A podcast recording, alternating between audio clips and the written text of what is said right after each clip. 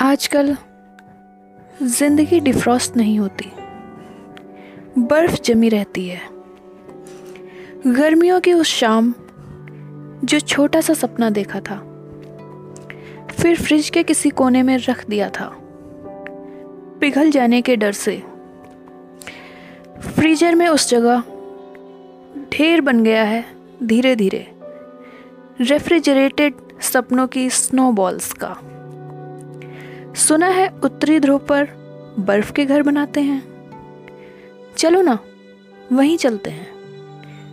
Ice coated सपनों का एक घर हम भी बना लेंगे, जिसके आँगन में खेलेंगे हमारे अजन्मे बच्चे।